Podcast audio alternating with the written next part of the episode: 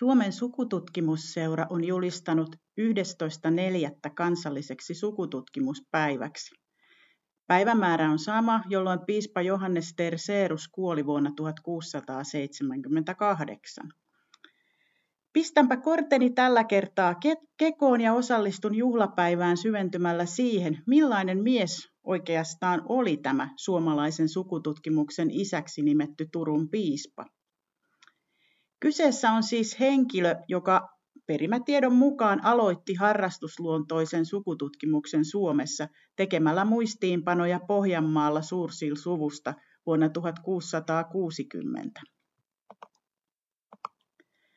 Kun Suomen sukututkimusseura vuonna 1917 perustettiin, piispa Terserus nostettiin esiin sukututkijan roolissaan. Sitä ennen hän oli ollut jo varsin tunnettu hahmo, mutta kirkkohistorian piirissä. Lisäksi häneen liittyy sellainenkin asia, että hän oli ensimmäinen henkilö, josta Suomessa on koskaan kirjoitettu henkilöhistoriallinen tutkimus, siis elämänkertakirja. Historian tutkijanakin kunnostautunut piispa Jakob Tengström nimittäin kirjoitti Terseruksesta palkitun elämänkerran vuonna 1786. Ruotsinkielinen teos Minne över Johannes eläi Terserus painettiin Turussa vuonna 1795. Kirja oli varsin hyvä menestys. Johannes Terseruksen oma sukutausta on syvällä pohjoisruotsalaisissa pappissuvuissa. Hänen isänsä Elof Engelbertin poika syntyi 1554 Uumajassa. Isälinjan asuinsijat olivat Norlannissa Helsinglandin pohjoisosissa. Elof Engelbertin poika lähetettiin opiskelemaan Saksaan Leipzigin yliopistoon, jossa hän valmistui maisteriksi. Papillinen sukunimi oli seurausta luennoista. Professori Posselius antoi Elofille leikillisen latinankielisen lempinimen Terserus, koska tämä myöhästyi kolmasti professorin pitämältä luennolta. Elof Terserus palasi Ruotsiin ja toimi vuonna 1590 kuningas Juhana kolmannen sihteerinä. Myöhemmin Elof Terserus valittiin Leksandin kirkkoherraksi Taalainmaalle isänsä jälkeen. Tarinamme päähenkilö, poika Johannes, syntyi vuonna 1605 Leksandissa Elof Terseruksen avioliitosta Anna Danielin tyttären kanssa, joka oli Svinhufvud i Västergötland-sukua. Äitinsä kautta Johannes liittyi ikivanhaan taalainmaalaiseen aatelissukuun. Voimmekin siis todeta, että Johannes Terserus on etäistä sukua Suomen presidentille P.E. Svinhufvudille. Molemmat polveutuivat samasta sukuvyyhdistä, joka tuotti aateloituja Svinhufvud-sukuja. Johannes Terseruksen vanhempien avioliitto päättyi jo muutaman vuoden kuluttua Annan kuoltua synnytykseen. Elof Terserus avioitui uudelleen vuoden 1610 tienoilla Margareetta Seprat-Synthian kanssa, joka kantoi myöhemmällä iällä lempinimiä Stormur i Daalom, eli Daalomin isoäiti.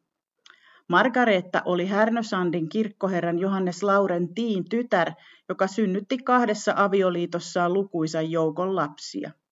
Papinrouva tunnettiin myös avuliaisuudestaan pitäjän köyhiä kohtaan, ja lempinimi kuvastaakin samalla koko yhteisön suhtautumista häneen. Johanneksen suhde äitipuoleensa oli yhtä lämmin ja tunne oli molemminpuolinen. Terserus menetti myös isänsä vasta 12-vuotiaana 1617. Äitipuoli Margareetta solmi jo seuraavana vuonna uuden avioliiton pastori Uno Troiliuksen kanssa, josta tuli samalla Leksandin uusi kirkkoherra. Leksandin pappilassa asuikin varsin tyypillinen esimoderni uusperhe, jossa oli lapsia useista avioliitoista. Johannes oli lahjakas nuorukainen, joka vihittiin papiksi 1631. Vuosina 1633–37 hän opiskeli isänsä tapaan Saksassa Jeenan, Wittenbergin ja Helmstadin yliopistoissa, mutta niiden lisäksi hän kiersi Alankomaissa, Ranskassa ja Englannissa. Hyvä kielipää innosti Johannesta opiskelemaan vanhoja itämaisia kieliä ja varsinkin sitä hebreaa, jolla vanha testamentti oli kirjoitettu. Kirjallistakin lahjakkuutta löytyi, sillä Terserus julkaisi 1629 Uppsalassa akateemisen onnittelurunon. Ulkomailta palattuaan 33-vuotias Johannes avioitui. Avioliitto solmittiin perhepiirin sisällä, sillä morsian Elisabeth Troilius oli hänen sisarpuolensa. Hänen vanhempansa olivat Johanneksen äitipuoli Margareetta ja tämän toinen aviomies Uno Troilius. Pari vihittiin 24.6.1638 Leksandin pappilassa. Avioliitto oli mahdollinen vasta reformaation jälkeen. Siihen ei liittynyt syytöksiä sukurutsasta eikä parilla ollut keskenään verisidettä. Vuonna 1640 Johannes Terserus vaimoineen matkasi meren yli Turkuun. Hänet nimitettiin kolmanneksi teologian professoriksi Turun vastaperustettuun akatemiaan. Terserus asetettiin myös Naantalin kirkkoherran virkaan ja laskiaissunnuntaina vuonna 1641 hän piti ensimmäisen suomenkielisen saarnansa. Se tuskin oli vaikeaa miehille, jolla oli ilmiömäinen kielipää. Terseruksesta tuli siis yksi niistä oppineista, jotka olivat Per Prahen johdolla perustamassa ja hakemassa suuntaa Turun akatemialle. Samaan aikaan Turussa vaikutti myös hovioikeuden varapresidentti Johan Munk, jonka ruotsalainen vaimo Elisabeth Bure oli Terseruksen vaimon Elisabeth Troilian pikkuserkku. Lisäksi Turun hovioikeuteen asettui jo vuonna 1633 varapresidentiksi Johan Henrikin poika Axehielm, joka oli avioitunut Katharina Bureuksen kanssa. Merkittävää sukututkimuksen kannalta on se, että Kathariinan isä oli muinaistutkija Johannes Bureus tai Johan Bure, joka oli ollut myös Terseruksen opettajana Uppsalan yliopistossa. Johannes Bureus tunnetaan keskeisestä roolistaan ruotsalaisen ei-aatelisen sukututkimuksen laatijana. Voidaan vaikka puhua ruotsalaisen harrastusluontoisen sukututkimuksen isästä. Bureus kokosi 1600-luvun taitteessa tietoja Länsi-Pohjan paikallisista muinaismuistoista sekä sen ohessa kirjasi ylös tietoja äidinäitinsä sukujuurista. Ja kuten tunnettua, hän oli ensimmäinen, joka merkitsi muistiin tiedon suuresta suvusta Pohjanmaalla. Bureuksen sukukirjassa 1600-luvun alussa mainitaan uumajalainen talonpoika Erik Ångerman ja vaimonsa Dordi, joiden jälkeläiset siis muodostivat Bureuksen mukaan suuren suvun Pohjanmaalla jo 1500-luvun lopulla. Toisin sanoen Suursillin sisarusten eli Erik Ångermanin jälkeläisten päätyminen Pohjanmaalle tunnettiin Länsi-Pohjassa jo varsin varhain vuoden 1600 tienoilla. Siinäpä olikin nyt 1640-luvulla Turussa koossa sukututkimuksellisesti kiintoisaa seuruetta, joka kenties keskusteli aiheesta paljonkin. Olihan hovioikeuden presidenttinä tuolloin Vesilahden laukonherra Jönskurki, joka laati samoihin aikoihin setänsä Akselkurien kanssa suomalaisista aatelissuvuista sukukaavioita, osin ehkä puhtaasti huvin vuoksi, ja osin siksi, että oikeudessa voitiin sitten tarkistaa aatelin polveutumiskuvioita. Johannes Bureuksen alkuperäinen sukukirja saattoi päätyä tuolloin Suomeen, esimerkiksi Katharina Buren mukana, ja se on edelleenkin Kansallisarkiston kokoelmissa. Terseruksen ensimmäinen Turun kausi loppui melko lyhyen. Professorin pesti päättyi vuonna 1647, kun Terserus kutsuttiin Uppsalan yliopistoon professoriksi. Hänen tehtävänään oli johtaa Raamatun vanhan testamentin käännöstä latinaksi. Lahjakkaan 42-vuotiaan miehen päätyminen niin vastuulliseen tehtävään vanhempien kollegojen ohi ärsytti monia. Mutta koska nimityksen takana oli kuningatar Kristiina, joka suosi Terserusta, niin valituksille ei ollut sijaa. Väitetään myös, että Terserus oli varsin tietoinen lahjakkuudestaan ja siksi luonteeltaan itserakas ja tyly. Onko se totta? Sitä on tietysti vaikea sanoa. Itsevarmuutta häneltä ei puuttunut. Valtiopäivillä 1650 Terserus oli pappissäädyn puhemies, joka kuuluvasti kannatti sitä, että aatelin lahjoitusmaat palautettaisiin takaisin kruunulle.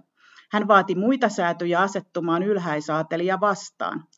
Se ei kerännyt hänelle ystäviä aatelispiireissä ja se sitten kostautui myöhemmin.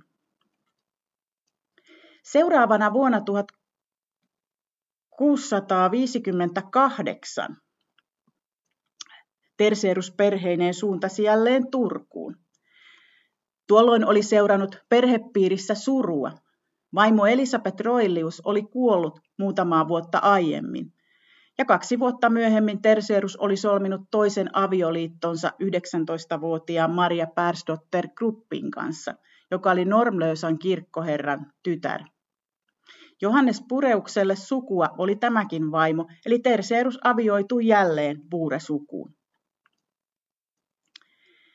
Terserus sai nimityksen Turun piispaksi ja palasi siis uuden vaimonsa kanssa tuttuihin maisemiin ja tuttuun seurapiiriin.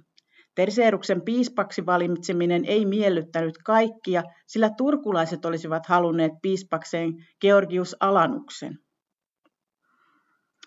Mutta Terserus tarttui piispana lujasti toimeen. Pappien nimityskysymyksissä hän oli tarkka, antamatta myöten patronaattioikeuksistaan kiinni pitäville yhtään sen enempää kuin oli lain mukaan pakko. Johannes Terserusta on kiitetty myös siitä, että hän kannatti lukkarien palkkaamista seurakuntiin ja erityisesti vielä kouluopetuksen käyttöön. Kansa piti Terseruksen mielestä opettaa lukemaan.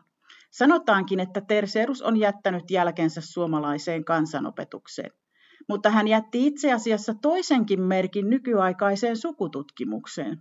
Terserus nimittäin määräsi, että kansan kristinopintaidot on merkittävä erillisiin lukuluetteloihin. Sellaisia oli jo tehtykin Ahvenanmaalla. Se taas johti seurakuntalaisten tarkempaan valvontaan, jonka piispa Johannes Keselius vei myöhemmin päätökseen. Lukuluettelot painettiin samanlaisella kaavalla ja niitä alettiin sitoa yhteen. Ja niin oli syntynyt kirkon rippikirja. Tuo kaikille historian ja sukututkijoille tuttu ja tärkeä tiedonlähde menneen ajan ihmisten ja perheiden elämästä. Tavallaan voimme kiittää rippikirjastakin osittain Johannes Terserusta. Terserus suoritti tarkastusmatkoja, joista tunnetuin on matka Pohjanmaalle 1660. Ainakin mitä tulee sukututkimukseen. Tuolloin hän nimittäin merkitsi muistiin tietoja Pohjanmaan pappisperheistä. Terserusten tutkimusten jatkajana tunnettu Petter Niklas Mathesius kirjoitti vuonna 1758, että piispa Terseruksen tarkoituksena oli ollut laatia tarkka historiallinen ja maantieteellinen kuvaus Pohjanmaasta. Siihen viittaa myös Gabriel Peitsiuksen säilynyt Suursil-käsikirjoitus vuodelta 1747, jonka esilehdellä mainitaan sen pohjautuvan Terseruksen muistiinpanoihin. Oletettavasti Terseruksen muistiinpanoihin liittyi laajin sukuselvitys juuri Erik Ångermanin jälkeläisistä, eli näistä Suursil-suvun alkupolvista.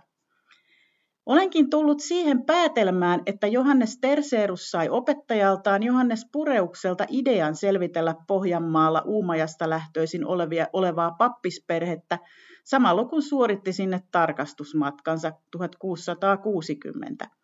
Pohjanmaa ja varsinkin sen rannikko valikoitui ehkä siksikin, että alueella oli vanhat, vankat siteet Länsi-Pohjaan. Tuntuu loogiselta, että tästä syystä nimenomaan Erik Ångermanin jälkeläiset kiinnostivat häntä kaikkein eniten ja siksi juuri tämä suku on tullut kaikkein tunnetuimmaksi ja tutkituimmaksi. Terseruksen omatkin sukujuuret olivat Pohjois-Ruotsissa Länsi-Pohjan alueella ja molemmat hänen vaimonsa olivat enemmän tai vähemmän Bure-suvun sukupiiriä. Laajempana tavoitteella Terseruksella oli siis maakunnallinen kuvaus Pohjanmaasta ja sen seurakunnista, ei siis pelkkä puhdas sukututkimus. Samanlainen tavoite oli ollut Johannes Bureuksella. Aikakauden muinaistutkimukseen liittyi olennaisesti genealoginen tutkimus, jota yhdistettiin sitten luovasti historiaan, kansanperinteeseen, raamattuun ja kiinteisiin muinaismuistoihin. Terseruksen käsikirjoitus päätyi Turun tuomiokapitulin kokoelmiin ja muun muassa piispa Jakob Tengström tunsi sen 1800-luvun alussa, vaikka ei Terserus elämänkerrassaan mainitse mitään tämän suku- ja paikallishistoriallisista tutkimuksista. Henkilöhistoriassa korostuu Terseruksen ura ja virka piispana sekä tämän eroon johtaneet seikat. Vuonna 1827 Terseruksen käsikirjoitus joutui tulensaaliiksi Turun palossa. Mutta onneksi siitä säilyi kopioita, joita papit Pohjanmaalla täydensivät parhaansa mukaan. Palataanpa vielä piispa Terserukseen itseensä ja niihin tapahtumiin, jotka olivat oleellisia Pohjanmaan virkamatkan jälkeen. Terserus ajatuksineen joutui vuonna 1664 vastakkain Ruotsi-Suomessa hyväksytyn kirkkopoliittisen ja teologisen suuntauksen kanssa. Hän kannatti vapaamielisempää suhtautumista muihin kristillisiin kirkkokuntiin. Ruotsin kirkon sisällä kannatettiin 1600-luvulla hyvinkin erilaisia luterilaisia suuntauksia, mutta Terseruksen kohtaloksi koitui kaksi asiaa. Harvinaisen ankara ja leppymätön vastustaja Enevaldus Venonius, joka ei sietänyt ajatusta, että eri kristillisten suuntausten välillä voisi olla yhteisymmärrystä. Toinen syy oli se, että Terseruksella oli äkkinäinen luonne, joka riitatilanteessa ei tahtonut pysyä aisoissa. Tuli sanottua suuttuneena asioita, joita ei harkinnan jälkeen sanoisi ja joita ei voinut vetää enää takaisin. Ja jos suurta kuvaa ajatellaan, niin kaiken takana oli tietenkin ajalle tyypillistä valtataistelua, kostoa, jolla ei ollut mitään tekemistä uskonnon kanssa. Turun yliopiston teologisen tiedekunnan ensimmäiseksi professoriksi oli nimitetty vuonna 1664 lahjakas Enevaldus Venonius, joka alkoi syyttää piispa Terserusta harhaoppisuudesta. Vuonna 1663 Terserus oli julkaissut katekismuksen selityksensä, jossa hän kehoitti suurempaan suvaitsevuuteen toisinuskovia kristittyjä kohtaan. Terserus ajatteli myös roomalaiskatolisesta kirkosta samoin kuin Keski-Euroopassa uskontokuntien välistä sovintoa kannattavat niin sanotut ireeniset luterilaiset, jotka myönsivät, että katolisissakin oli oikeita kristittyjä. Ei ehkä kuulosta nykyihmisen korviin kovinkaan radikaalilta ajattelulta, mutta sitä se 1660-luvulla oli. Uskonsodista ei ollut kauaa ja aikaa ja katolisten ja luterilaisten välillä kyti epäluulo ja vihakin. Siitäkin Svenonius ja Terserus väittelivät, oliko Kristuksen astuminen alas tuonelaan ymmärrettävä kirjaimellisesti vai oliko se vertauskuvallinen ilmaisu. Joka tapauksessa syntyi äärimmäisen kiivas väittely ja molemmat suosivat riitakirjoituksia toisiaan vastaan. Seurasi aikansa somekohu, mikä lopulta johti siihen, että Svenonius sai asian vietyä valtiopäiville pappissäädyn käsittelyyn. Se päätyi lopulta vaatimaan Terseruksen erottamista Turun piispan virasta. Ongelma oli sekin, että Terserus oli alkanut riitelyn seurauksena menettää korkea-arvoisia tukijoitaan, kuten kreivit Magnus de la Gardin ja Per Prahe. Se oli vakava tilanne aikakautena, jolloin papeilla ja piispoilla oli hyvä olla korkea-arvoisia tukijoita.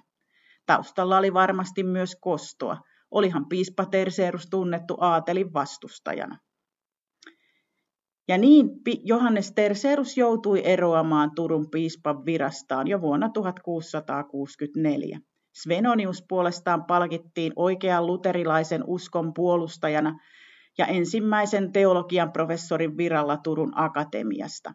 Hän sanelikin seuraavat vuosikymmenet luterilaisen uskon suunnan Suomessa. Syyt Terseruksen eroon piispan virasta olivat kuitenkin teologisessa mielessä varsin mitättöviä, minkä kaikki tunnustivat varsin pian. Ehkäpä rauhallinen välivuosi pelkästään Paraisten kirkkoherrana toi mukavaa rauhaa Terseruksen elämään kaiken riitelyn ja skandaalien jälkeen. Kiehtoo suorastaan ajatella, että kenties hän tuolloin viimeisteli Pohjanmaata koskevia merkintöjään Paraisten pappilan rauhassa. Ehkäpä suunnitteli julkaisevansa merkittävänkin historiaa ja maakunnallisia seurakuntia käsittelevän teoksen. Mutta toisin sitten kävi. Terserus sai jo vuonna 1665 arvokkaan kirkkoherran viran Tukholmasta, ja lopulta hänet nimitettiin arkkipiispan istuinta lähinnä olevan Linköpingin piispan korkeaan virkaan. Sitä hän ehti hoitaa 8 vuotta, kunnes kuoli 11.4.1678 Söderköpingissä.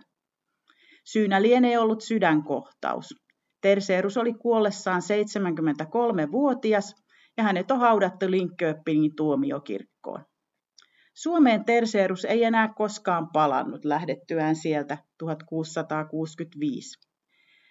Muistoksi hänestä jäi vain oppiriita, elämänkerta, rippikirjan syntyneen johtaneet sukulistat ja tietenkin legendaarinen Suursillien suku.